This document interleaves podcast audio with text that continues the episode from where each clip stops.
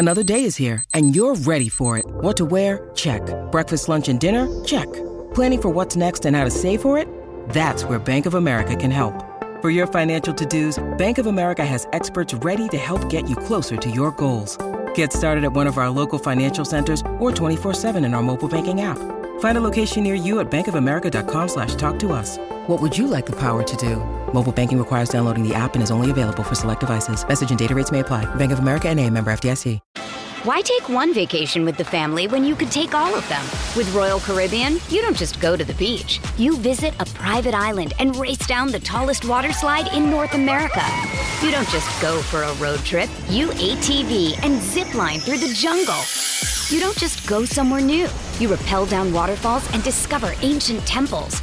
Because this isn't just any vacation, this is all the vacations. Come seek the Royal Caribbean.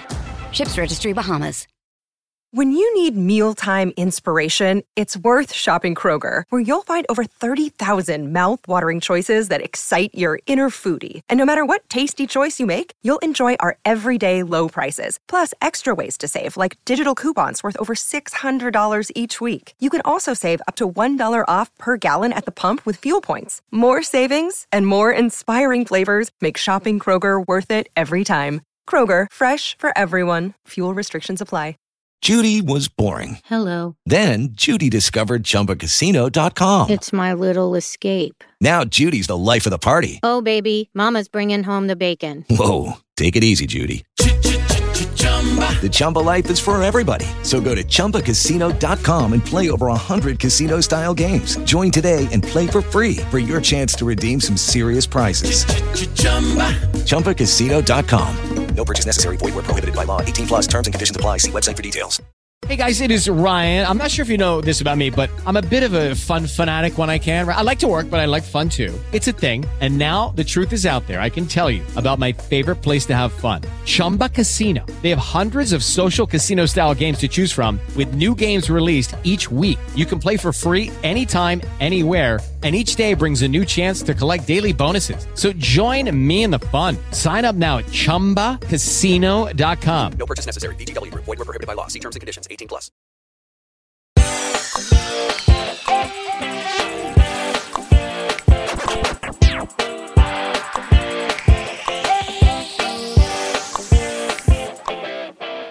Bel Air season two, episode 10 is over, but we are just getting started here on Bel Air. Post show recap, the season finale. It's over. Season finale of season two is done. And I know it's been a while, but we did it, y'all. We have finished the finale and we are ready to discuss this episode, the show that we spent the last 10 weeks talking about it.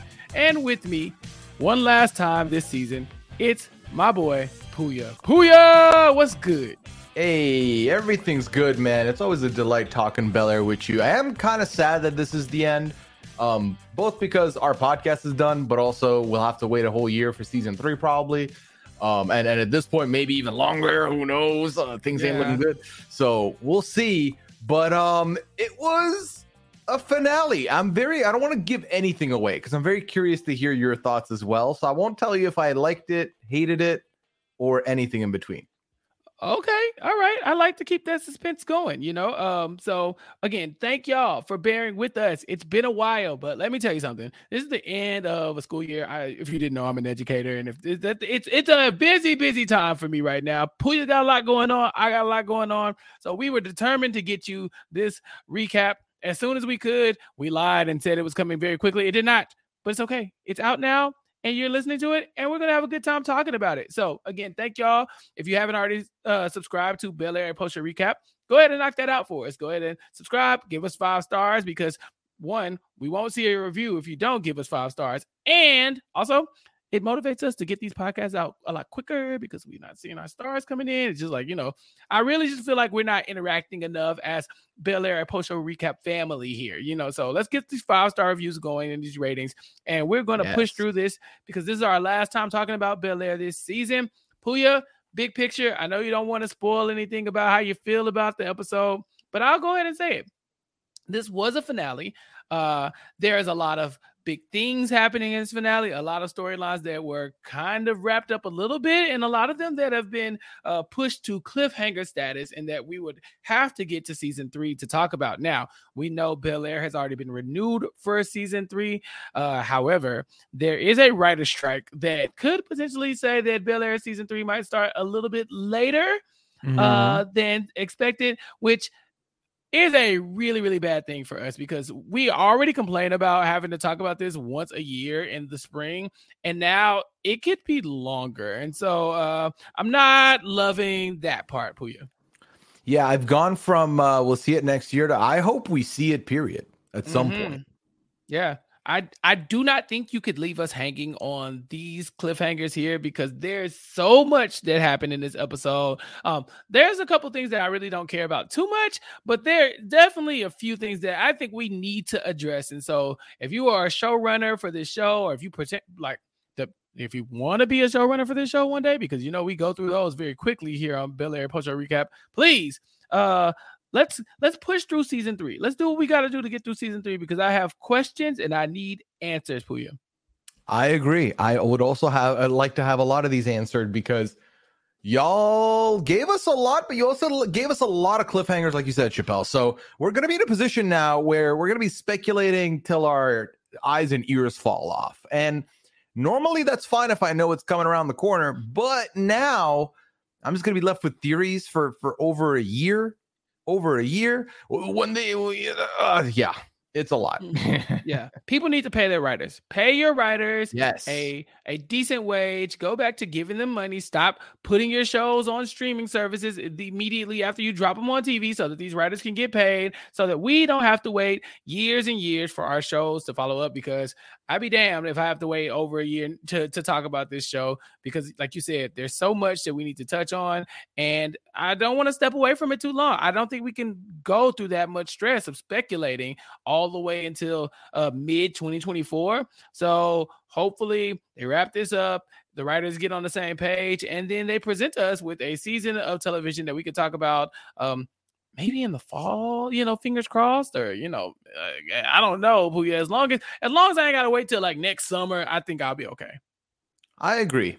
I agree. You know, we ended the season, the episode, the season two, with Will Smith's uh tunes Summertime. of the summer. I would like yeah. to not open back up into the summer. I would like for it to be before that. Yeah, it would be nice, but uh that's not our decision. We'll just have to keep our fingers crossed. And yeah. uh yeah, and in the meantime, we'll take an ad break because we have to jump into all the craziness of this final episode uh right after this. It's Kaley Cuoco for Priceline. Ready to go to your happy place for a happy price? Well, why didn't you say so? Just download the Priceline app right now and save up to 60% on hotels. So, whether it's Cousin Kevin's Kazoo concert in Kansas City, go Kevin, or Becky's Bachelorette Bash in Bermuda, you never have to miss a trip ever again. So, download the Priceline app today. Your savings are waiting. Go to your happy place for a happy price. Go to your happy price, Priceline. Why take one vacation with the family when you could take all of them? With Royal Caribbean, you don't just go to the beach. You visit a private island and race down the tallest water slide in North America. You don't just go for a road trip. You ATV and zip line through the jungle. You don't just go somewhere new. You rappel down waterfalls and discover ancient temples. Because this isn't just any vacation. This is all the vacations. Come seek the Royal Caribbean. Ships Registry Bahamas. It is Ryan here, and I have a question for you. What do you do when you win? Like, are you a fist pumper? a woohooer, a hand clapper, a high fiver. I kind of like the high five, but if you want to hone in on those winning moves, check out Chumba Casino. At ChumbaCasino.com, choose from hundreds of social casino style games for your chance to redeem serious cash prizes. There are new game releases weekly, plus free daily bonuses. So don't wait. Start having the most fun ever at ChumbaCasino.com. No purchase necessary. VGW. Void were prohibited by law. See terms and conditions. 18 plus. Oh yeah we have some headlines and um i like i said normally we kind of go through this sequentially or whatever but i just think we have to jump in. So are you good with that? Yeah man it's the finale. Yeah it's the finale so we're gonna do things a little bit different. Pooya, carlton is on coke and stuff and he's admitting it to everybody. What the hell? Yo the carlton coke story was so wild this episode. We had, you know, Carlton getting caught with it by none other than Ashley. Mm-hmm. Then we had Carlton doing a full blown confessional episode up on stage in front of everybody. We're talking faculty, we're talking classmates, we're talking parents. Mhm. And he's going to go to rehab now because everything's out in the open, Chappell.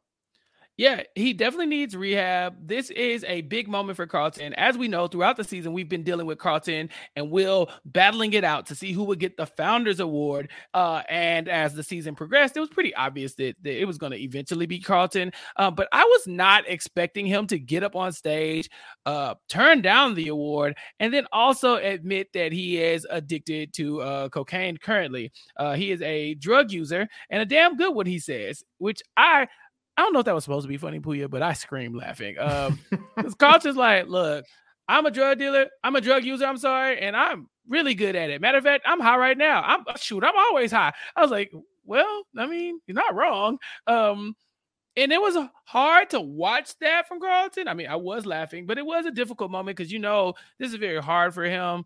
Uh, maybe the judgy looks he's getting from Ashley and and Jeffrey and um, you know Drew are is making him want to reveal this. But I was shocked that he said this in front of everybody, including his parents, because one thing you're not gonna do in my black ass household is embarrass my mama and daddy in front of white folk.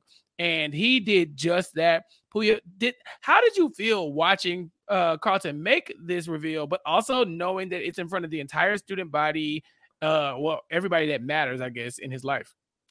Okay, so I had two minds of the, I was of two minds here. One Mhm. was I'm happy Carlton's doing this in front of people because publicly putting it out there, you're kind of whole, you know, making it so that it's out there, it's known. You can't get away with it. And if there's one thing he mentions, like you said, he's very good at hiding it, right? Mhm. Granted, I would say you're kind of sloppy because in, in this episode, two people caught you. Oh, oh, Right. one almost caught you, and the other person straight up caught you. So how Mhm. how good are you? But that's neither here nor there. I feel like putting it out there publicly, you're saying, "Hey, world, you can now hold me accountable. I'm being myself. I'm being vulnerable. I'm being honest." And then you know the world kind of knows your your your mess, and then you're hopefully not going to do those messes anymore because everyone knows that you were doing those messes. So I feel like from that, uh, I I liked it. Now comes the family part. I don't love that now again, your entire family is standing there in complete shock. None of them know this, but also now they're learning about it in front of all these other people. They're they're finding out that you do this the same as a classmate of yours that you've never talked to finding out that you're doing this, which I don't love, Mhm. right? Uh, you know, your parents knowing first and, and trying to help you is always the move in a situation like this. So I don't love that for the parents, but I do think it's a net positive for Carlton ultimately. And it's the right call for Carlton. Yeah, it might have been the the right call to come clean about it in front of his parents, but I, I yeah, I can't get behind him doing this in front of everybody because um he has a high profile family. You know, Uncle Mhm. Phil is a a big time uh, lawyer who recently ran for DA. Uh, you know, and so that probably doesn't look great for him just in general. Like we know the Banks family be in the news. Uh Aunt Viv is doing some big stuff with her fellowship right now, and she's making some moves. Hillary is literally an influencer, and in tomorrow's newspaper, you get to see Carlton talking about uh, how he does coke in front of everybody. You know, it's like, and I I get it. You know, some things need to be brought to the light, but man, you don't have to burn everything else to the ground on the way to doing that. To me, at least that's how I, I feel. No, I, and I think you're bringing up a very good point. We obviously don't see any of the not backlash, but repercussions of of Carlton's action here of telling it in front of everyone. But like you said, they are high profile, so maybe we'll see that in season three, in either anecdotally or full on see like the fallout there. We'll find out. I want to raise this point though: one mm. billion percent, he would never have done this in front of everybody if not for the fact that Ashley caught him and he reacted the way he did and he felt guilty about it. Oh yeah, this this this was all Ashley's fault uh, because let me take you on a journey. You did mention earlier that Carlton has gotten really sloppy with his drug use.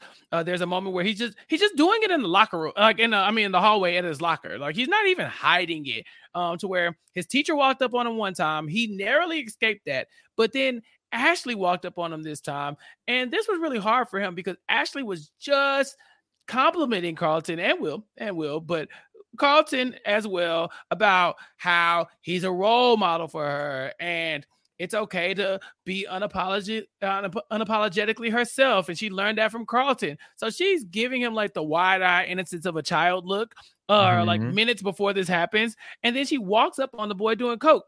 Now, initially, we know Carlton, he's a good liar. So he lies. I'm like, oh, this is Xanax. But Ashley ain't dumb. She's like, no, it's not Xanax. I know what that is. And I'm about to go tell some people because you obviously need help. And that's when he kind of jacks her up a little bit. He grabs her and is like, Don't you goddamn say anything. Oh, hold on, Carlton. Um, and yeah, that moment, I think the look on Ashley's face, the fear in her eyes, the disbelief, um, the disappointment, all of that happened at one time, and Carlton saw that kind of reflected at himself. He could see himself for the first time. Oh, and yeah. I, I, I think you're right. I don't think he liked how he looked. And so looking out at the crowd, and again, seeing Ashley's judgy ass looks, uh, Jeffrey, who has been looking upside his head for a few episodes, mm-hmm. and Drew, who has been trying to ring the bell and tell everybody that Carlton is out of his uh, mind right now. Uh, they're all staring at him, you know, giving him a face like uh, you a fraud. And so I think he finally felt like he had to come clean. Yeah, I feel like, you know, I love that you mentioned him seeing his true self in that moment through their eyes because – you know there there's different things that one can use and you know use too much of or abuse in in life when it whether it's drugs alcohol like you can definitely overdo and or you become very much someone who can use and be fine and seem normal in spaces and i feel like mm-hmm. carlton very clearly we know has been doing this and hanging out with the banks family every day and no one's noticed anything. He's become high functioning. He can get through. No one's going to see a peep.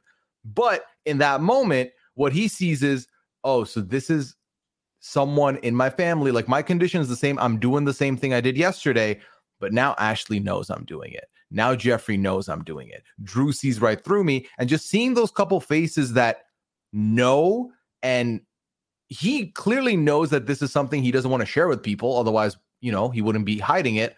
And now he's seeing what it looks like if people know, right? And specifically mm. his loved ones know. And he knows in that moment, yeah, I put, you know, I essentially intimidated my own sister to keep this mm. quiet. And is that really the relationship I want to have with someone who sees me as a role model? Is that a relationship with someone who just looked up to me? And now I'm looking at her and she's looking down on me. It's no longer looking up at me. And I hate this. I don't like this. He, I mean, he didn't like it so much he couldn't let it happen for an hour, right? Right. Pretty much right when he goes to do the speech, he's like, you know what? Nope, I can't sit with this feeling. I hate what I did. I hate what I did. I can't do it.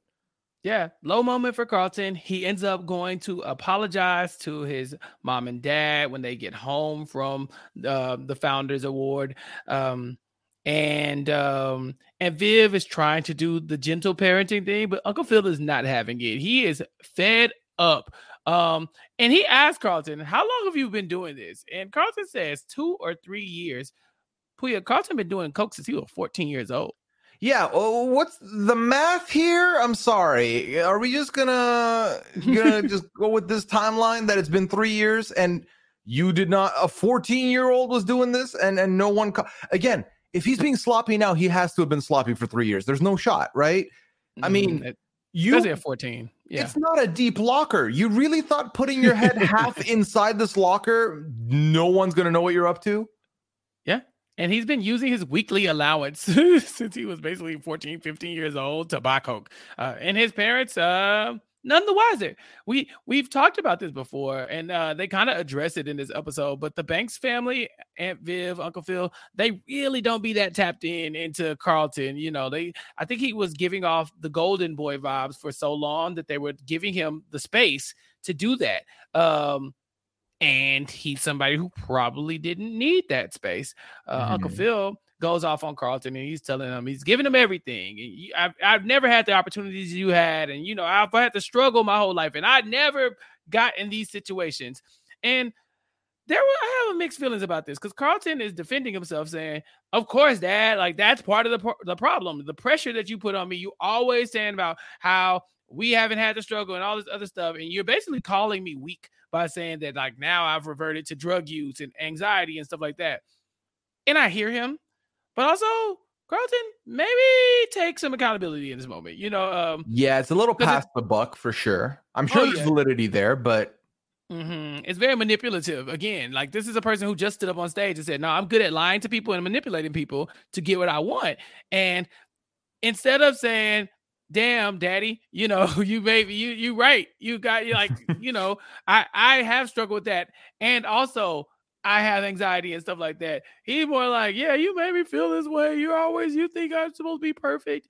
Um, and this pushes Uncle Phil to a place where he was very, very angry uh, because he finally just shouts like, "I'm tired of getting punished for giving y'all everything," and I think that was such a valid point. Um, Uncle Phil has done nothing but spoil his kids basically, and every time something happens in one of their lives, they're like, "Uncle Phil, I hate you. Dad, I hate you." Like this man can't catch a break. Yeah, I feel like you know, in a, in a perfect home, everything everything provided, everything good. Are, am I really getting penalized for providing and giving everyone this, you know, open availability to explore whatever they want to do because they've got the means and I didn't have the means. I'm providing these means so you don't have to suffer like I do. I feel like this is a thing that um a lot of parents definitely go through. I think immigrant parents especially mm-hmm. the whole like I we moved to this country for you to be able to like be right. free and like you know do what to have access to resources we never did um but the guilt trip also comes there too i yeah. genuinely do think i mean you know as, as a son of immigrants um mm-hmm. definitely the guilt trip does come in there they do play the guilt trip card and if if you're susceptible to guilt trip which i am um it weighs on you it definitely weighs on you so i feel car- for carlton here but also i feel for for uncle phil in a way because Uncle Phil is actively, you know, giving everyone the life they want. You have access to this. You have, you know, you have the opportunity to go to any school you want. Hillary, you have the opportunity to become an influencer. Like everyone's got everything, but then they're always quick to blame Uncle Phil, or at least that's how he feels. Of why am I getting to be the scapegoat and why am I the bad cop? Viv, you're talking nice to this boy who's been doing coke in our house for three years, and I'm the bad cop. Right. Like he can get yelled at a little bit. Don't get me wrong. He has anxiety and they can definitely address that, but he could also get talked crazy to for a little bit, you know? Um, and that's basically what Uncle Phil does. And Aunt Viv is understanding of that. She gives Uncle Phil his space to be upset in this moment. But then, you know, she also brings up that they kind of feel like failures now, you know, that they weren't able to um, better protect their kid from falling into these patterns and that they didn't really notice what was going on with Carlton because you know, uh, quiet as it's kept.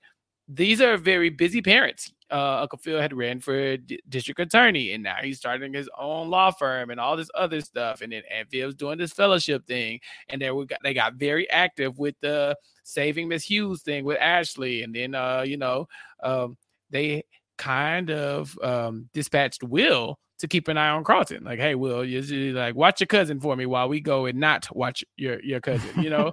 and so I understand why they would feel that way. I, I, think they should give themselves more grace, but they should probably be looking at the amount of attention they've spent uh, on Carlton outside of you know sports and academics, because it does seem like he's been having a lot of stuff going on in his life for a very long time, at least three years. Pooya. Yeah, I, and I feel like you know, as a non-parent, um, mm-hmm. let it be known, I do not know the ins and outs or the do's and don'ts or the goods and bads of parenting. Same. Um, I can only yeah, we can only speak on what we're seeing here and what we've maybe experienced. But for me, I feel like I can see a world where your kid's doing well at school, grades are high, uh, no calls from school, nothing bad. You've met his friends, all his friends seem nice, no one seems sketchy. You put all that together, you're like, oh, my son figured it out. That's awesome. And and that gives you more trust, right? You do your grades are better you can hang out with your friends more because they're not gonna your parents are gonna be like well homework or listen, these grades are low. You're spending too much time with your friends. If everything's doing really good, you're going to give them more lax time, which, Mhm. you know, they've clearly that on top of the fact that they're both busy with so many other things. They have three kids. He's got a whole firm. She's got her arts. Like they've got a lot going on, a lot of plates they're spinning. So I can, you know, I think they should give themselves a little bit more grace because to say that we failed him, um, I wouldn't go that far. I mean, your son is still a caring individual and is still loving. He's not, you know, he's not. There's so many worse things he could do, and not to say that, oh, this is bad, but it's not as bad as this. I'm not trying to, you know, to do that for Carlton here, but I think they're being very harsh on themselves. But I also think that look at their family, right? Look at the house they've they've put together. Um, Mhm. I feel like this is one of those situations where in the original Fresh Prince, uh, Hillary is a little bit of the menace in the in the family in the original Yes. Fresh Prince, right? She flunks out of school, doesn't tell them. She's like, you know, she's the one partying, doing all these other things. Carlton has always been the academic. He's always been the one. So for them, they're like, oh yeah, with Carlton, we nailed it. And I feel like it's more so that they're like, with Carlton, he's a hundred percent kid. Now they're like, oh, he's 65. That is not good. We thought he was a hundred this whole time, and we've been treating him as such. Mhm. Yeah. Um, hell, Pooya, even Jeffrey was busy with his own shit too. You know, gets Oh, bad yeah. when the bodyguard ain't even paying attention. Um, so by the end of the episode, we see Carlton and Uncle Phil embrace, and Phil realizes that he is going to have to work through this with Carlton, uh, you know, as opposed to just yelling at him. And we see Aunt Viv looking for rehab facilities for Carlton as well. So Pooya, season three, do we get Carlton in rehab or are we gonna get, you know, like uh maybe off screen he went to rehab and now we get fully formed Carlton after rehab? What what do you think we're gonna do when we come back in uh two or four two to four years? okay, so when we get back here in 2029, here's what I think is going to happen. I think the we're, the opening episode, season three, episode one, is going to be. We open with Will. Obviously, he's the Fresh Prince. He is that. So we got to open with uh, Will. But the underlying story and the main story of episode one is going to be Carlton's coming out of rehab and they're planning a little party for him. They're planning a little get together. All the family's Mhm. getting all the stuff together. Oh, Will, did you pick up the cake? I did pick up the cake. Uh, Hillary's like, well, I I made this, and and everyone's gonna be like united to welcome Carlton home. That's what I think we're gonna see. I don't think we're gonna see him at the rehab facility at all. Personally, I don't, I don't think I would hate getting a glimpse of it. I mean, maybe they'll give us some flashbacks of the things that he went through because uh rehab is not a uh a fix all for addiction, right? It is to No. help you with addiction, but uh you are recovering as long as you are recovering, right? And so we I I could see Carlton struggling with this in the future as a part of his storyline, but honestly, Pooya, I am tired of Carlton's Coke storyline. It's been two whole seasons of Carlton sneaking doing Coke. I I want them to move him to something. I won't say a little bit more positive, but just give him something else because this has been it's been done. We got it. He did Coke. He's been found out. But it would be nice to see healthy Carlton for more than two or three episodes at a time. Yeah, I'd be very game if um if we just follow him from another lens and it's just Yeah. him doing different stuff and and you know the coke doesn't get brought up again because I think Carlton, I mean, first of all, Olly, the actor, nailed it this season. Yes, the ups and downs of 100%. Carlton were done phenomenally. Every bit of it, even even the the um the speech in front of the whole school was incredible. Mhm. Um, but I'm ready for Olly to just be goofy. I'm ready for Carlton to just be a menace. Uh, and and I don't mean menace like bad menace, but just like a little little troll, little you know, like a little ribbing and and little Carlton and Will fights about nothing, little jabs, little roasts. That's what I want now. I don't want any more fights and any more drug drama. Yeah, it doesn't feel like we're getting the Carlton dance anytime soon uh with this with this drug drama going on. Um, but that was like the biggest headline of the episode Mhm. for me, which is weird because this is Bel Air and it start it, you know, the main character is Will, and I felt like Will's storyline was almost nothing. You know, um, we've spent this whole entire season building up to the Doc and Will drama, trying to figure out why Doc is so shady. Should Uncle Phil and Will trust him? All this other stuff. We get here to episode 10, and um, we see that Doc needs Uncle Phil to, you know, help him uh get this Lorenzo guy off his back. And for a minute, of course, Uncle Phil is not down with that. He does feel like he's being, you know, used and that Will was being used and he doesn't really want to get involved in all this shady business. Um, but Will goes and gets his teammates to come and talk to Uncle Phil. And they all discuss that Doc has done so much for them on and mm-hmm. off the mm-hmm. court that Uncle Phil kind of owes it to the kids to do them a favor and help out Doc in this situation. I mean, he's helped out their families and all this other stuff. And although he got tied up with the Lorenzo thing, there has to be a way out of this. So throughout this episode, we kind of see Uncle Phil deal with that. And he ends up going uh, and having a sit down with Lorenzo and Doc and um, trying to discuss a buyout. So he wants Doc to be able to pay Lorenzo off. So Lorenzo shuts the hell up, leaves this alone, goes, takes his money, starts his own uh, basketball club, his own AAU thing, and moves on and leaves these kids' lives intact.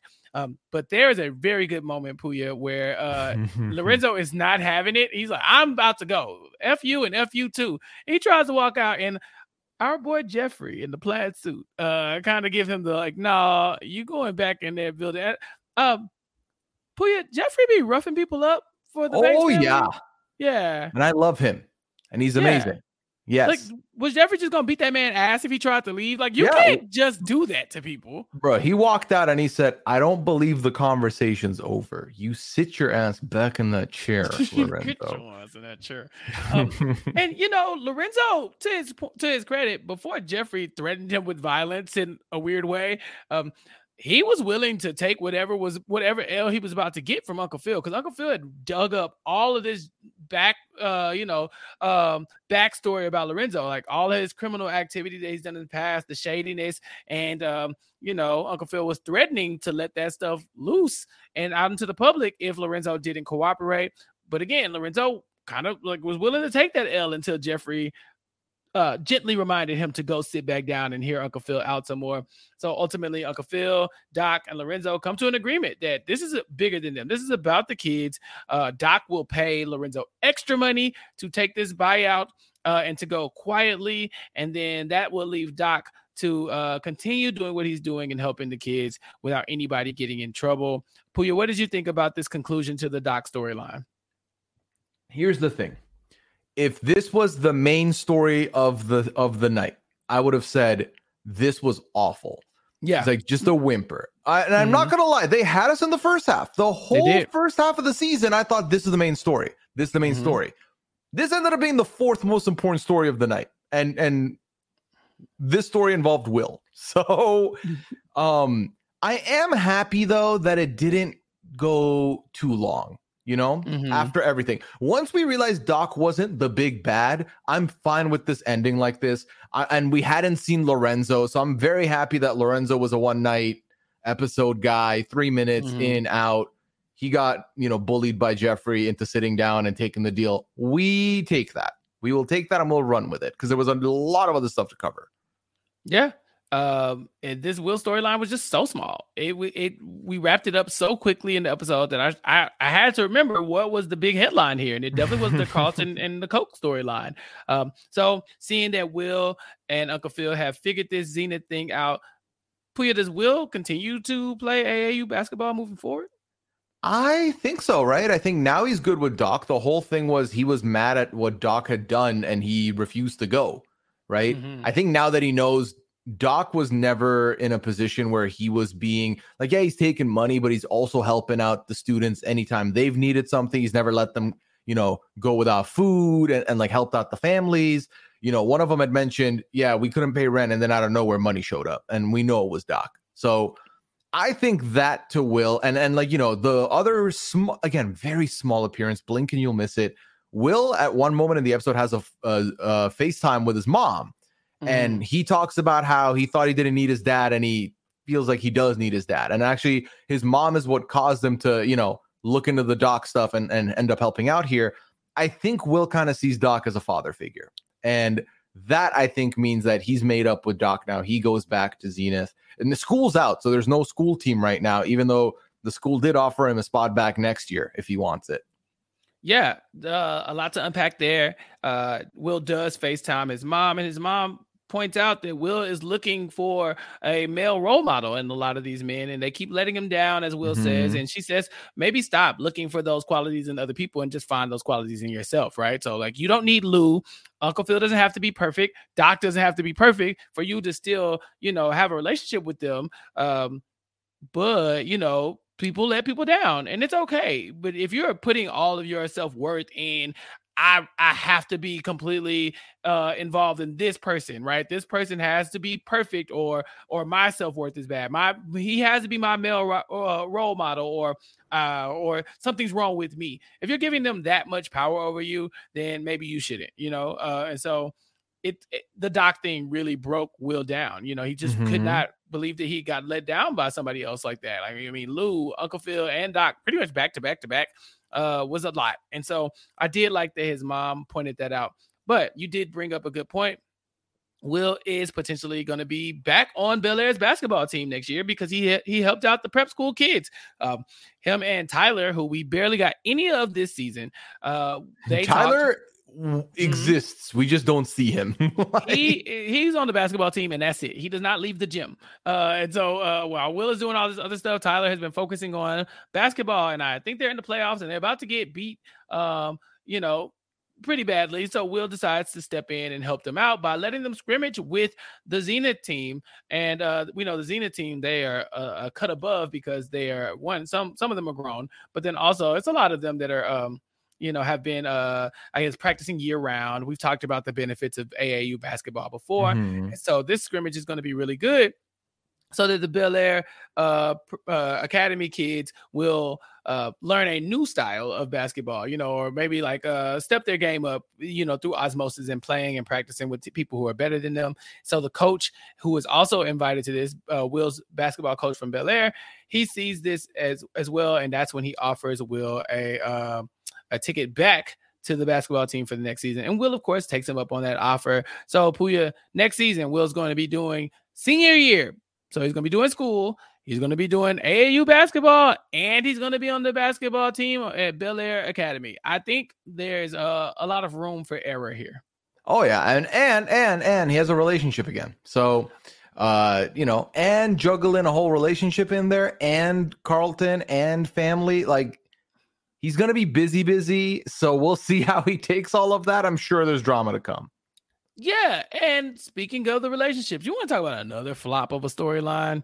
This gave me nothing. hit us with it. This gave me nothing. Will struggles with Doc throughout this episode, but we also see that him and Lisa reconnect, and it feels nice that they were friends. But by the end of the episode, they are more than friends again. Lisa and Will decide to uh, take their friendship back to the level it was at. They uh, can no longer be apart. Everybody sees it. Drew tells Lisa to stop playing in his face. You know, hey, uh, everybody can tell that you still got a thing for uh, Will. Uh, Will clearly has a thing for Lisa, even to the point where Jackie, Doc's niece, who we saw Will get busy with a couple episodes ago uh, or last episode or something like that. Um, Jackie even catches on that uh, this might not be a thing anymore for her and Will, and that Will and Lisa are back together. Um, so, Pooya, Will and Lisa, this is a thing for season three. The relationship what, oh, yeah. what do you think's going to happen here?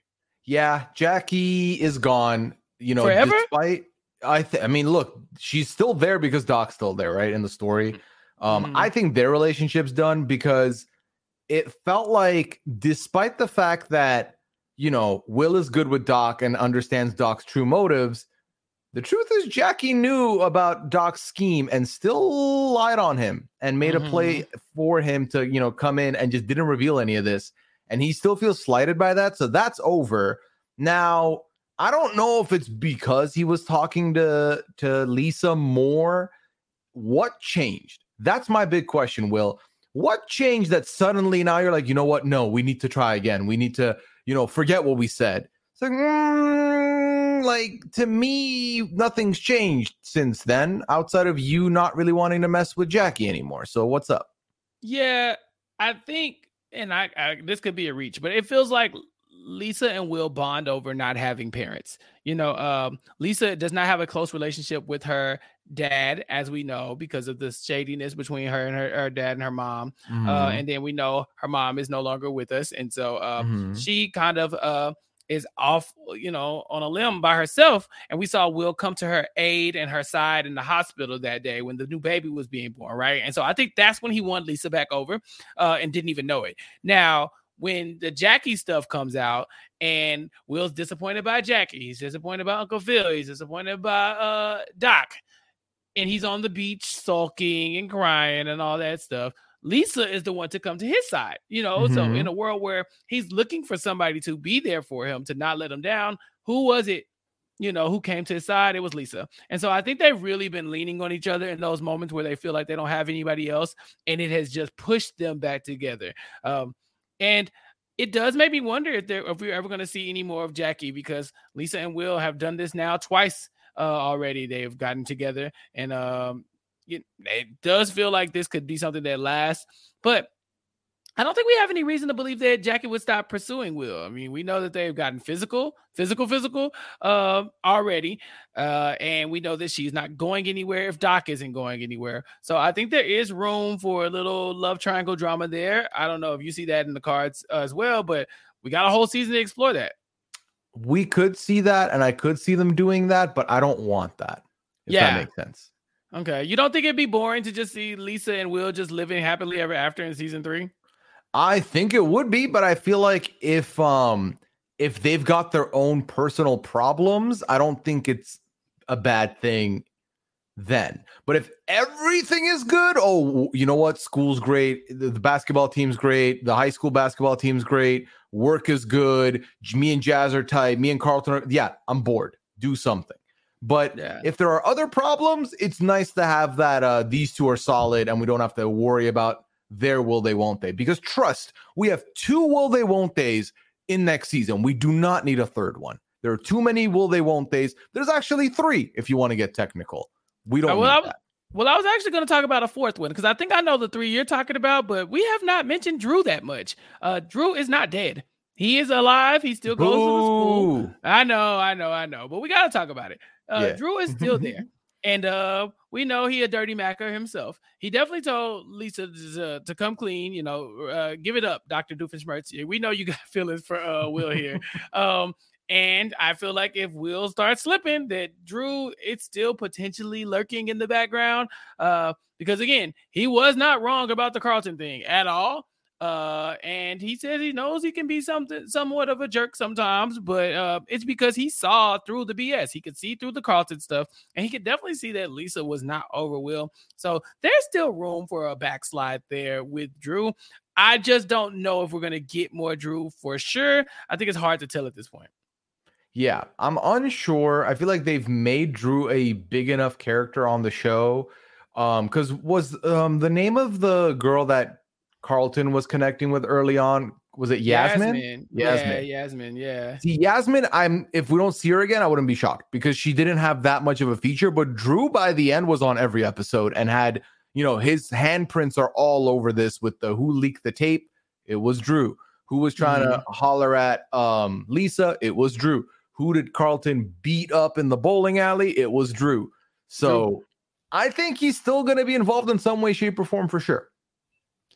Yeah, uh, I could see that. Uh, I don't know how how I feel about it. If it's just like you know, petty Drew trying to spite Lisa or Will for getting back together, or if he's just gonna be sitting around waiting on uh, Will to slip up so that he can scoop uh, Lisa up like uh, you know, Lamarcus and Hillary might have, you know, had my, like how that might have happened. Uh, but we haven't gotten to that yet, Pooya. We have to take an ad break, but when we come back, we will discuss a couple more love triangles that are uh, potentially coming our way right after this. Okay, round two. Name something that's not boring. A laundry? Ooh, a book club. Computer solitaire, huh? Ah. Oh. Sorry, we were looking for Chumba Casino. That's right. ChumbaCasino.com has over 100 casino style games. Join today and play for free for your chance to redeem some serious prizes. ChumbaCasino.com. No purchase necessary. Full prohibited by law. 18 plus terms and conditions apply. See website for details. With the Lucky Land slots, you can get lucky just about anywhere. This is your captain speaking. Uh, we've got clear runway and the weather's fine, but we're just going to circle up here a while and uh, get lucky. No, no, nothing like that. It's just these cash prizes add up quick. So I suggest you sit back, keep your tray table upright, and start getting lucky. Play for free at LuckyLandSlots.com. Are you feeling lucky? No purchase necessary. Void where prohibited by law. 18 plus terms and conditions apply. See website for details. So, love triangles. This season apparently is full of them. One of them that I think we kind of have to start with because there's a couple cute love triangles here. Like it's like, oh, okay, you know, some dating issues, blah, blah, blah. But Pooya, this Uncle Phil and Erica thing has gone too far already. What are we doing? What's happening? Why did this need to be a thing now? What's happening? What is exactly what is hap- what is happening? Um Uncle Phil I've, I've said this before on the podcast. I don't see Uncle Phil actually, uh, you know, cheating on Aunt Viv. I don't want that for this uh, nuclear family. We don't get a lot of these uh, nice, wholesome, rich black families on TV. So I would like for this one to kind of be like that, at least in the the relationship uh, area. I don't want it to be boring, but you know, I don't need any infidelity coming from these people. But throughout this episode, we see that Uncle Phil is leveraging his relationship with Erica to um, to start his own law firm. He wants to do Philip Banks and Associates, and uh, this is not what Erica was expecting when uh, when she asked him to join. Uh, was it Carson and Lake? Uh, but Uncle Phil does tell them that Carson and Lake needs Phil Banks and Associates because they don't really partner with any minorities, and this would look good. He knows that uh, diversity is good for business, and he would be diverse, and so this does work out for him. But um, it does catch Erica off guard. So she decides to catch him off guard with a kiss on the lips. She just gives him one, just point blank. And uh Pooya, I flinched. I wasn't ready. I was not ready either. And I really felt like the excuse of oh, old habits. No, what do you mean old habits? No. 55,000 years, ma'am. That is not an old habit. Like you have been, it has been a whole decade plus since. This mm-hmm. is not an old habit. No, no. So Erica makes her move here, and Uncle Phil shuts it down originally, which is great because even Jeffrey can tell that this is not a good relationship to keep going. Phil, this woman wants you, and she's not gonna stop until she gets you. But by the end of the episode, and this is where I get really upset. Um, Erica texts him asking him out to dinner or drinks or something. Lunch. And yeah, lunch, whatever the case may be. Which lunch is the least sexiest meal of the day, so I'll give her that. It wasn't a blatant like eh, eh, you know, uh, come on, you know, to him. Yeah, but Uncle Phil says sure. Are you you mean you want me to believe that Carlton's coke habit then pushed Uncle Phil into cheating on uh Aunt Viv? Is that really what we're about to do? Here's the thing, right? Because like you said, lunch is the least sexiest. It's also the least like Im- implied thing, you know? Mm-hmm. If. I ask you to lunch, we could be coworkers, we're just friends, you know? But if I see you texting, no, I'm good, and then backspacing it to, okay, yeah, now I know there's something up. I didn't like that I saw that. I wish I didn't see that. Phil. Mm-hmm. Um, and yeah, what are we are we actually supposed to believe that the little argument with Carlton and and in front of Viv about how I'm sick and tired of getting blamed for everything. And then that combined with, oh, Erica made it work that you have your own firm now. Oh, she's this is someone who sees me for me that I I do stuff. I get stuff that I am valuable. No, this is stupid. This is not enough for me on the storyline for Uncle Phil to suddenly be, you know, welcoming a lunch that he knows is not good for him. Yeah. Even if nothing happens, he has to know Aunt Viv is going to hate this. She's going to hate all every part of this because one, he's not going to tell her uh, because that would be crazy. Uh, Phil, if you're listening to this, don't go tell her, stupid. Um, but you know, she's going to find out eventually as well, and that also is going to make you look dumb because when she finds out, she is not going to be happy. I'm not no. quite sure how he's going to smooth that over, but is there any world where this is a misdirect and maybe it's just business lunch, or is this actually going to be something we have to deal with in season three?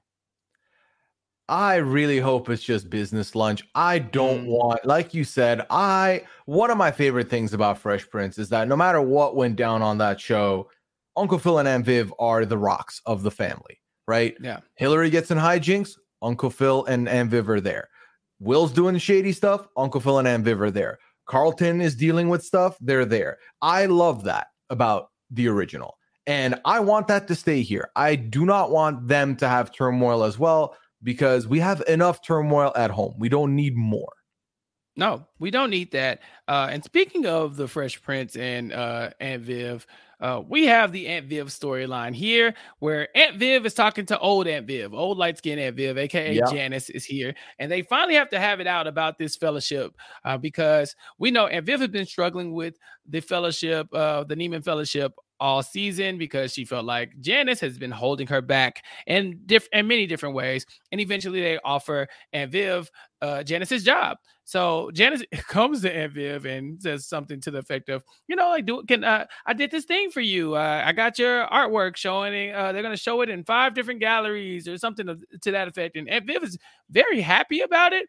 Um, but we find out very quickly that Janice is trying to get Aunt Viv to come clean because she already knows that Aunt Viv is coming for her job. Mhm. Um, and um, she she's it, it's very funny to me because um she she says uh fuck light skin Aunt Viv said fuck and I flinched. Yeah, she cussed. I was like, I- I- hold that's- on. Where are we? She's not supposed to be able to do that, Pooya. I agree. Like, Aunt Viv, no. Yeah, what is that about? So Janice Janice basically calls Aunt Viv out and uh about trying to steal her job and says that oh you ain't gonna steal my job and that's a fucking promise. And I screamed uh because what? Um but they end up uh coming to terms with this Aunt Viv and uh light skin Aunt Viv Janice uh because uh Aunt Viv tries to make a truce. She goes to Janice and says, "Look, we can get in a very public dispute about this, and it can be two black women t- coming after each other. Uh, whole while the mean the Neiman Fellowship is moving on without us both, and we're out here making a fool of ourselves, wearing our clown noses. Or you can uh, release a press release and uh, announce that you're stepping down from the position and just let me have it. Yeah. What the hell? Viv just went and told this woman to shut up and retire. Like your old ass need to go on somewhere so I can have your job. And Janice went for it. I don't know how I feel about this storyline. She manipulated her. She fully manipulated, her and said, listen, She either you can make us look bad or you can make us look bad and they replace us with someone who's not even you know us Uh-huh. how Not do you feel about that i think the best thing for you to do is just retire because they want to get rid of you anyway like Mhm. You might as well just go. Well, yeah, you never get in the job. Listen, they gonna give it to somebody, not you. So at least let me have it. Hell, keep it in the family. Keep it in the Vivs. keep it in the vibs yeah Pooya, she does this. And I was shocked to see that this actually worked. You know, by the end of the episode, we're seeing that it's now being announced that uh Aunt Viv is now the in Janice's position position and the press release is out. Janice has passed the torch to Aunt Viv to take over this thing. Uh now uh Aunt Viv has a lot going on in her family right now. You know, um Phil is potentially straying, or at least his eyes are wandering right now.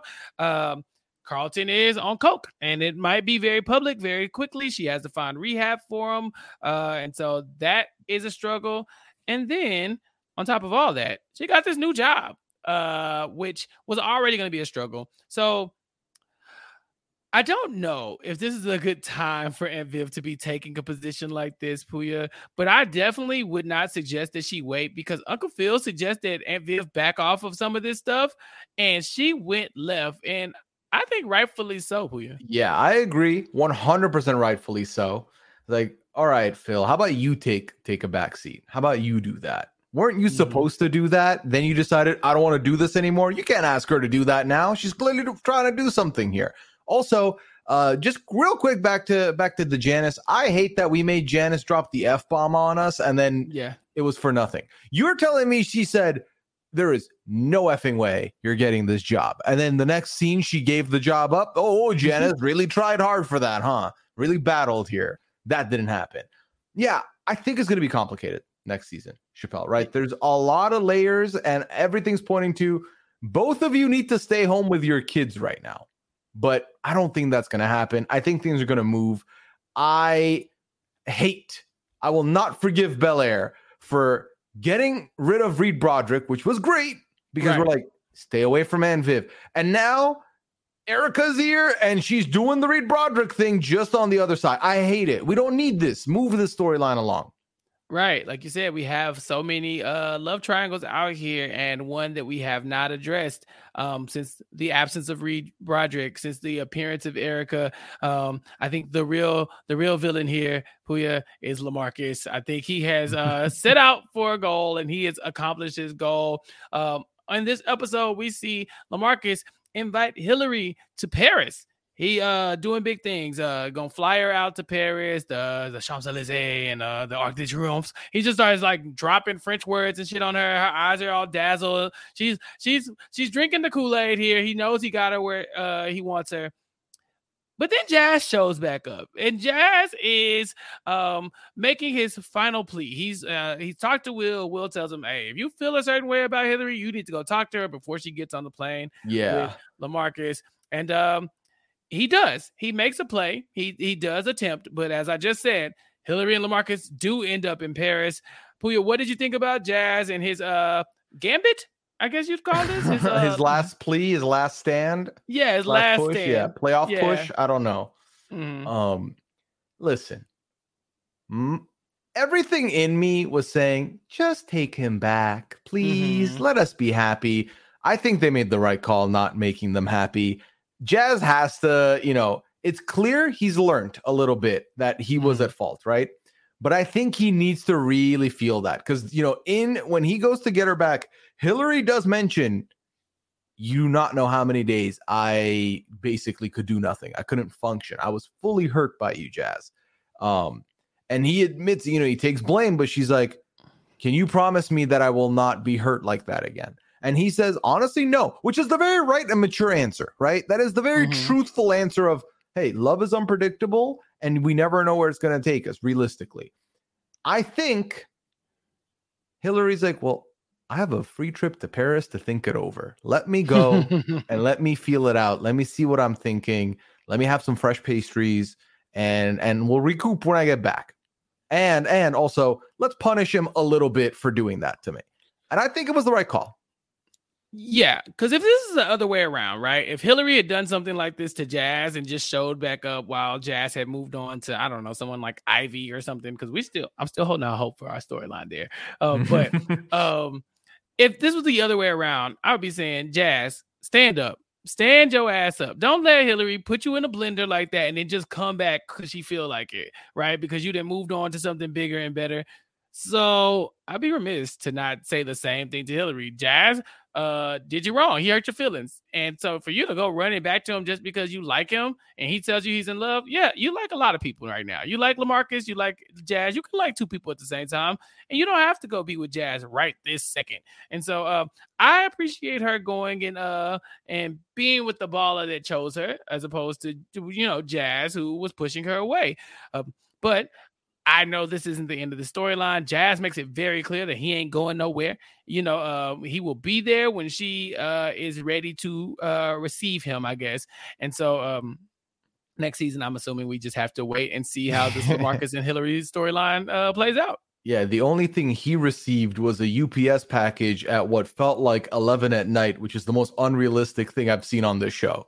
Oh my god, yeah. It was the middle of the night, and he like the, the doorbell rings or there's a knock at the door. He opens the door. We all think it's Hillary, but oh no, it's a package. It's probably like a record Yeah, or you're something. telling me a don't know. package got delivered at 11 at night, hand delivered? They didn't just three point shoot it onto your porch? Get out of here. shenanigans, pure shenanigans. um, but yeah, more of that to come. Pooya, do you think we're gonna get our Ivy storyline with Jazz, or is Jazz just gonna be uh, uh pining for Hillary all next season? I think that I think if Ivy gets involved, it'll be later. I think ultimately, now that him and Hillary are like he's told Hillary how he feels, I don't think he's holding any ill will to Hillary. So mm-hmm. I don't think he would do something he knows would upset Hillary, like go with Ivy. I think the Ivy storyline had to have had happened at this point. It didn't. I don't think it's happening. Yeah, I don't know how much more we get of, of Ivy or Carucci. You know, I, uh, we've seen them in the influencer space, but Hillary's kind of moving in the influencer space. Without them, she could leave that house Uh, you know, no disrespect to them, but she's got Lamarcus and his clout right now too. Um, but I don't know. Maybe the Carlton stuff slows her down. I don't really know what's next for Hillary, but I know that Lamarcus might be around for a little bit. I think he feels like he would have to leave. You know, like uh, how he left the first time where they broke up originally when he went to go to the pros, right? Or switch teams or something like that. Um, Mhm. I feel like something like that is going to have to happen for Hillary to uh, end up breaking up with him. Because right now it does seem like a, a match made in heaven. Yeah, like uh he gets her back and then he old habits dies hard it and says, I gotta go for this, like, you know, team. You- Will you move with me? No, my whole uh, operation's here. He's like, Well, I gotta go. This is my career. And then that's it. The relationship's over. That I could see. If if she comes back from Paris and she's fully giving it a shot with Lamarcus, I do think that's how it would end if it was gonna end. Yeah, I can see that. And speaking of Europe, Pooya, where the hell did this storyline come from? Jeffrey is being stalked. Uh, somebody is watching Jeffrey uh, and Frederick, who we saw roughly four or five episodes ago. Um, Jeffrey and Frederick had a sit down in the States um, where, you know, Jeffrey tried to make amends with his son uh, before ultimately his son go- went back to London. But now, throughout this episode, uh, Jeffrey's getting a bunch of calls from an unknown number from uh, and he ends up going to trace the calls because Jeffrey can do stuff like that. He traces calls, you know, all the Mhm. time. I'm I'm assuming. Um, and he found out that these calls are coming from I'm assuming the CD area in in London, maybe East East London, brick the the back streets of Brixton or something like that. Um, and you, got, um, you got that grime music knowledge? What are you talking about? I don't listen to that shit, but I've been to I've been Hey. to Brixton before, and I didn't listen to that shit there either. but Ah, that's not you're missing out, man. You're missing out. I'm not. I'm not. Man's not hot. Okay, he's just not. okay, you can't bring up Big uh, Shaq, who's like a comedy guy. Yeah, it's all comedy. It's all comedy. Man can never be hot. That ugh, that's no listen. that's neither here nor there. The point is, we talk about Jazz getting a package in the middle of the night. Jeffrey gets mail, and it is a photo of him and Frederick. And now we are led to believe that somebody's watching them. Pooya, what the hell is this about? I don't know, but I'm so intrigued and I want a spin-off show right now. Just following Jeffrey. You know, it's like it- okay, so if there wasn't a writer strike, this is how I would go. Still drop Bel Air season three in February, but give us a Jeffrey spin-off where Jeffrey goes to London to investigate all of this stuff with his with his son, with the phone call, and take him back to the ends, see what he finds there, and all the stuff in between. That's what I would have wanted. That's what that would have been ideal to me. Yeah. Uh, I don't know what this is about to be. The only thing I can hold on to, because I know that we know Jeffrey has a past, right? And it's uh he did some dirt back in the day. We know that he's always kept an eye on Frederick, but we never had any reason to believe that this was going to follow Jeffrey. Now we know that he was able to remove himself thanks to Uncle Phil from a lot of that stuff. Um, Mhm. he's come over here and started basically a new life. Um, and so maybe that's catching up to him, or maybe we're going to see some parallel with uh, the original Fresh Prince because I told you Frederick was a scammer in the first Fresh Prince. He was trying to get over. Is there any world where Frederick is? Uh, no, I, I will say this: the call is coming from inside the house. Is this Frederick uh, trying to get over on Jeffrey now that he knows he's uh filthy loaded? Man, of all the stories to bring back from the Fresh Prince, if it's this one, it'll break my heart. Um, but I could see it. I don't think that's a far-fetched idea. I could see it. I wouldn't hate it, Pooya. That would be such a like uh, surface level problem, right? We find out that Frederick is extorting Jeffrey and pretending to be held hostage or something like that. So Jeffrey sends more money, and then Jeffrey finds out. They stop sending the money. Boom, we did it. Four episodes in and out. I think it'd be okay. I mean, if the alternative is uh, Frederick was taken hostage, or Mhm. um, someone's trying to like get revenge on on Jeffrey because you know eh, his past. Yeah, that those are the alternatives. That would take a little too long, maybe, and we might lose Jeffrey because you know we don't necessarily trust that they're going to take us to London with him. If he's like, I got to go to London to take care of something, and then we don't see him for five episodes, I'd be pissed. I won't. I don't want that. So Yeah. And we know that Jeffrey has been doing his own uh dirt here in the United States as well. Um, you know, Uncle Phil has dispatched Jeff- Jeffrey to do several tasks for him. Many in- including making uh the bad guy from episode one, the one that was trying to kill Will, disappear. And so um he killed him, right? I, I well shoot, I'd have to assume that much. But you know, if you were going to blackmail Jeffrey or something like that, having that information would be very beneficial, I would think. Uh, and so maybe some of the skeletons are dug up in season three. Honestly, Pooya, I just don't know.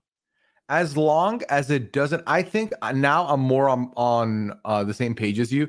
Let it be Mm. Frederick scamming because then it's like, oh, I have to pay him off. Whatever, Mm. I lost my son, and he'd be sad, but he'd still be with the Bankses. But if he's in danger or there's people coming after him, there's a chance they just write Jeffrey off the show, and I'm not ready for that.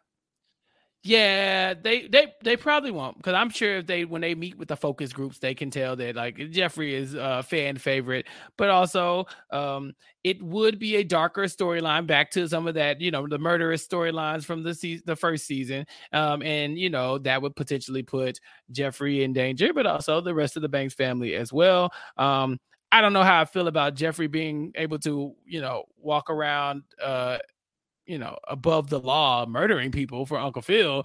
Um, so maybe some of that needs to come out a little bit, just you know, so Jeffrey isn't walking around. I mean, he's basically James Bond out here. He can just do what he wants. Um, so I wouldn't hate us having to address it, but I definitely don't want it to be something that people use against him or even are you know trying to um to retaliate against him with. Uh, so yeah, give me a scamming storyline. I think those are pretty like you know surface level. That's easier. That's easier. And if you want to do this darker storyline, uh, spin off, spin off, please, so you can be as dark as it needs to be.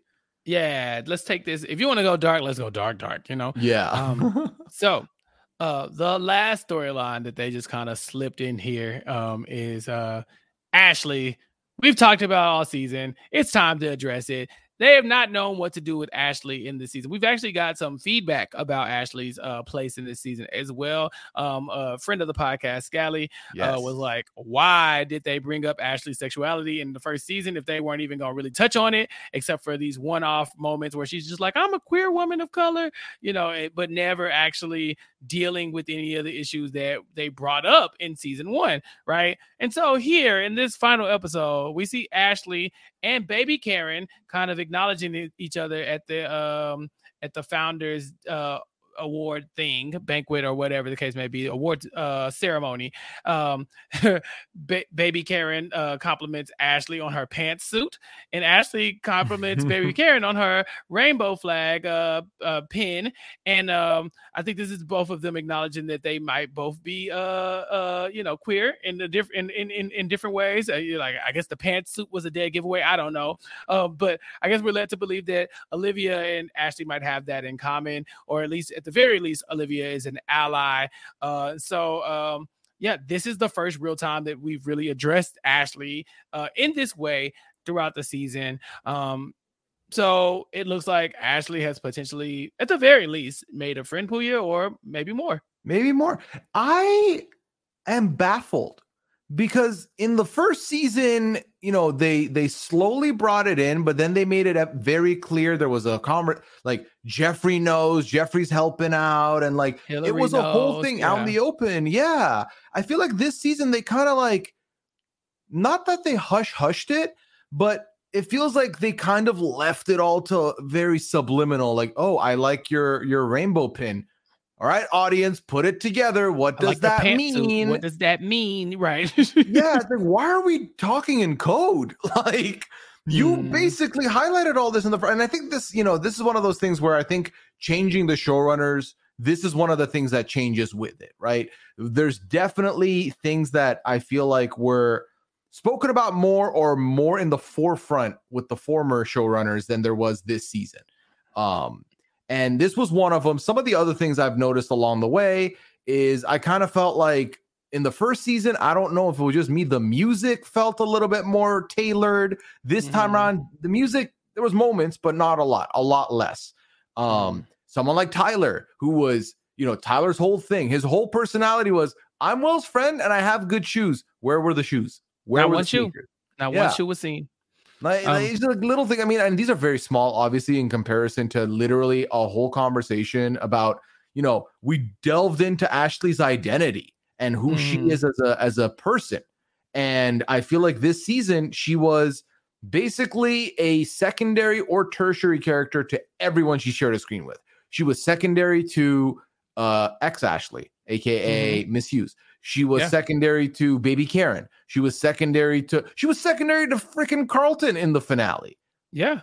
So um, this yeah i just i think you're right. I think we suffer from having multiple showrunners uh, in and out. As you know we started off with one showrunner. We you and i got to interview the the two who stepped in at that point. And now i don't even know who the showrunner is at this point but it's not the two that we talked to. I'm not sure i i have her name handy but i did remember seeing an article when the season was coming out because i remember sharing with you that oh um I think the showrunners changed Chappell. we were like, uh, what happened here? Because we interviewed them in the off season and and they're gone now. like, yeah. And I wonder if uh, uh Carla Banks Waddles is uh I yes, the, that's uh, who it. Yes, yes, yes, yes, Yeah, she was a writer and co-executive producer in season one, uh, and so uh, now she's the new showrunner uh, at this point. And not to say that she's like purposely ignoring Ashley's storyline, but I do think that maybe uh, uh, Rasheed Newson, who we did interview um, with him being uh, a person in the LGBTQ community, maybe he took more uh, like um, focus onto something like that. Not that I know anything about uh, Carla's identity, but I do know that, that was important for Rashid to to include in there. Mm-hmm. And so maybe that's a lost in translation, or maybe uh, Carla has different like a different vision for how to unroll this Ashley storyline because Ashley is still a child. When I'm not, no one is demanding that Ashley's out here in a loving relationship with anybody right now. But you know, like to make it the focal point of her her uh, storyline in season one, and then to double back in season two and almost make it not not at all. Um, it felt weird, like uh, like it was snatched right. away. You know, there's probably a gradual way you move away from that, and you don't have to make everything about her. Like, oh, it's Ashley, Ashley with her, like you know, all her rainbow flags and stuff like that. But you could at least stick to the direction you were going, because when they dialed it back, it became Ashley the social justice warrior, you know, and uh, she was all about change and stuff like that, which was a smaller part of her in season one. So it just it kind of like it flipped Pooya. And so I don't know for season three what that looks like for Ashley.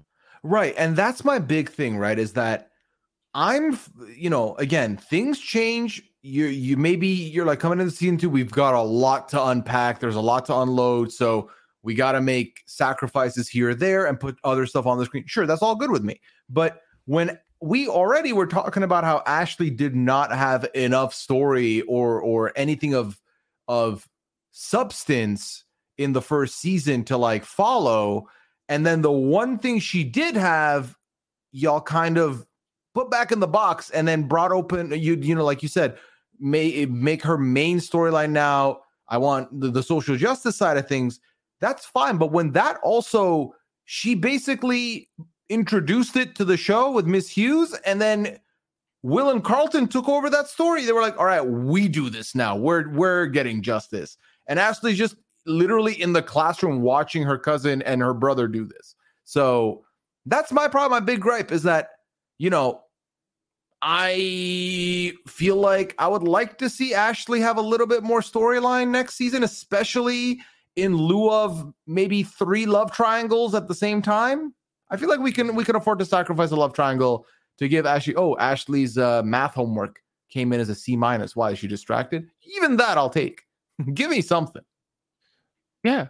Uh, give us something. We don't get a lot to deal with Ashley, and like again, she's not the uh, most dynamic character as of right now. But you know, just pick a lane and go with it. You know, if, mm-hmm. if this doesn't have to be her main storyline, but you know, at least uh, address it and then move on to something bigger and stop kind of like breadcrumbing in that way. Because I think people uh, appreciate the representation for sure. Um, but if there's not like if it's like representation for representation's sake, then it doesn't really like have yeah. the impact that you would hope that it would have. Um, so maybe more on Ashley to come uh, after the writer strike. Who knows? Um, but Pooya, I think that's it. I think I I think I touched on all of the topics from uh, this final episode of season two. Is there anything we missed?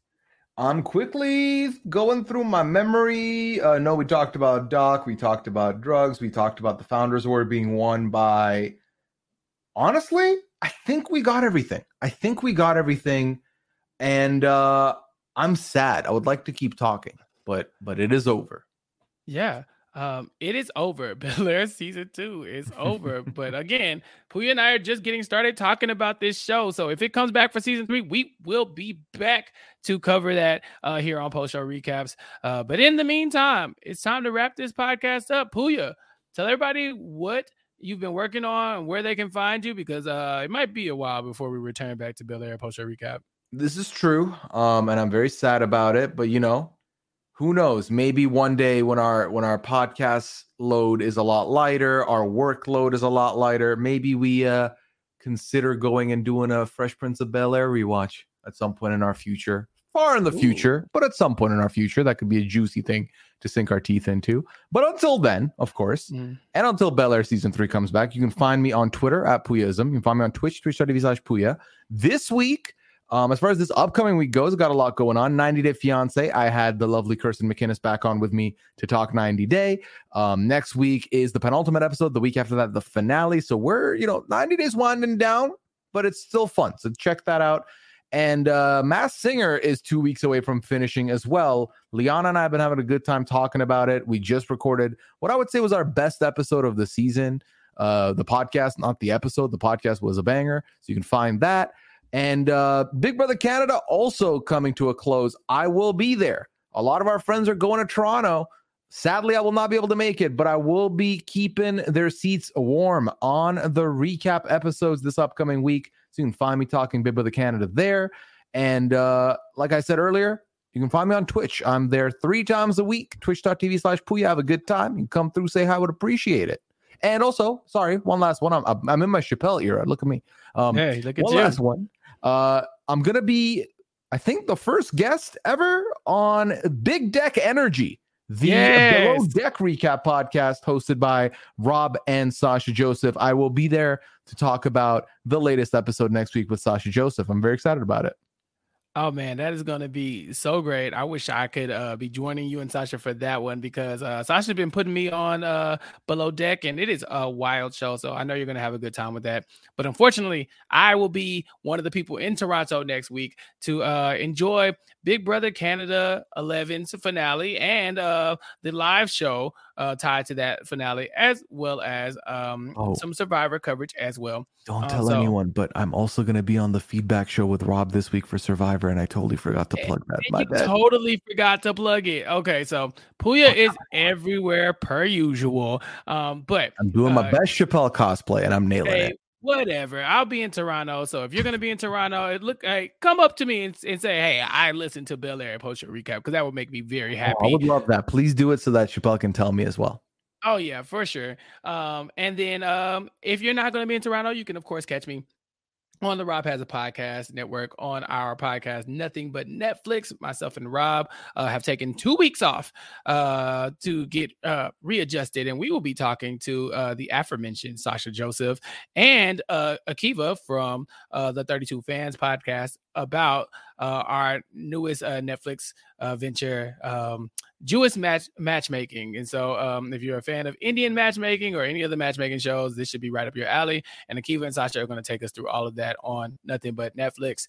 Um, so check out Nothing But Netflix and wherever you get your podcast. Um, also, this week I was on the Big Brother Canada recap show. Kevin Jacobs has been trying to get me on all season, and I'm gonna dragging my feet on that. As y'all know, I've been very busy, but I did join Kevin and Taryn and Melissa to talk about that. Um, so uh, if the audio works well, then check that out because we did have some technical difficulties, but it was a good time regardless. Um, and then uh, on post show recaps, uh, you know this network of course uh, i am still talking about abbott elementary. Sadly abbott elementary has ended. Season two is over but gia and i are just getting started with uh, season two finale coverage. Um, so like pooya and i uh, we'll be dropping that very soon. Uh, and um, you can check out the finale of abbott elementary season two with me and gia on abbott elementary post show recap. Uh, and then uh, The Walking Dead is coming soon. Yeah, you heard it right. Uh, Fear the Walking Dead is uh going to drop next week officially, I believe, or this upcoming week. And then um, Josh Wigler, Jessica Lees, AJ Madison, and myself will be covering them. I won't be on the first episode because I'll be in Toronto, but uh, you could tune into post show recaps for more uh, zombie coverage with Fear the Walking Dead. Um, and uh, lastly, this week Ariel and I uh, covered the month in Grey's Anatomy on our podcast series, uh, Grey's Anatomy's Anatomy on post show recap. So, um, if you are a fan of Grey's and you don't want to have to sit through a billion podcasts a year, uh, check us out. We do one a month where we cover all the episodes from Grey's Anatomy that week and we discuss everything that happened. So, uh, we can all laugh about the ridiculousness of that show together as a family. Um, so, uh, check me out in all those places and follow me on Twitter at Chappell's underscore show. Make sure you follow Pooya at Pooyaism on Twitter as well. And uh, let me just give a, sh- a, shout out to all of our homies uh, for tuning in to Bel Air, a post show recap for season two. Uh, we appreciate y'all for rocking with us, and we hope y'all vibe with our discussions and our analysis of each episode. As season two comes to an end, we just want to give a big thanks to all our listeners for supporting us and keeping it, uh, you know, 100 with uh, your feedback. We couldn't done it without y'all. So, uh, you know, keep that feedback coming and uh, we'll keep y'all posted on any updates about season three and what that writer strike might mean for us in the meantime. So, we're hyped to keep talking about this show as long as y'all are listening. So, stay safe, stay tuned, and uh, thanks for listening to our Bel Air a post show recap here on Post Show Recap. Peace.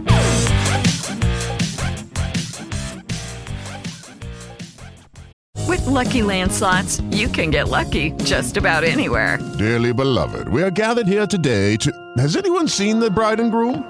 Sorry, sorry, we're here. We were getting lucky in the limo and we lost track of time. No, Lucky Land Casino, with cash prizes that add up quicker than a guest registry. In that case, I pronounce you lucky. Play for free at LuckyLandSlots.com. Daily bonuses are waiting. No purchase necessary. Void where prohibited by law. 18 plus. Terms and conditions apply. See website for details. Okay, round two. Name something that's not boring. A laundry? Ooh, a book club. Computer solitaire, huh? Ah, oh, sorry. We were looking for Chumba Casino. That's right. ChumbaCasino.com has over 100 casino style games. Join today and play for free for your chance to redeem some serious prizes. ChumbaCasino.com. No purchase necessary. Full prohibited by law. 18 plus terms and conditions apply. See website for details.